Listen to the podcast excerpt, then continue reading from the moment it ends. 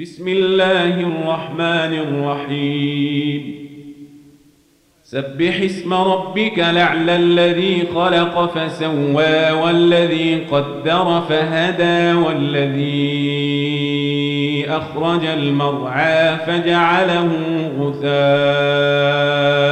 نحوا سنقرئك فلا تنسى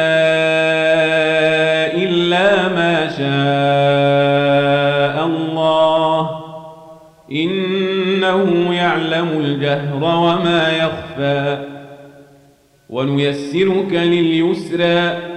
فذكر النفعة الذكرى.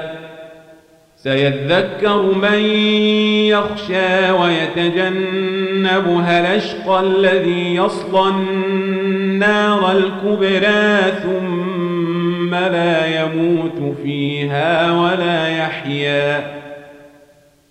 قد أفلح من تزكى وذكر اسم ربه فصلى. بل توثرون الحياة الدنيا والآخرة خير وأبقى. إن هذا لفي الصحف الأولى صحف إبراهيم وموسى.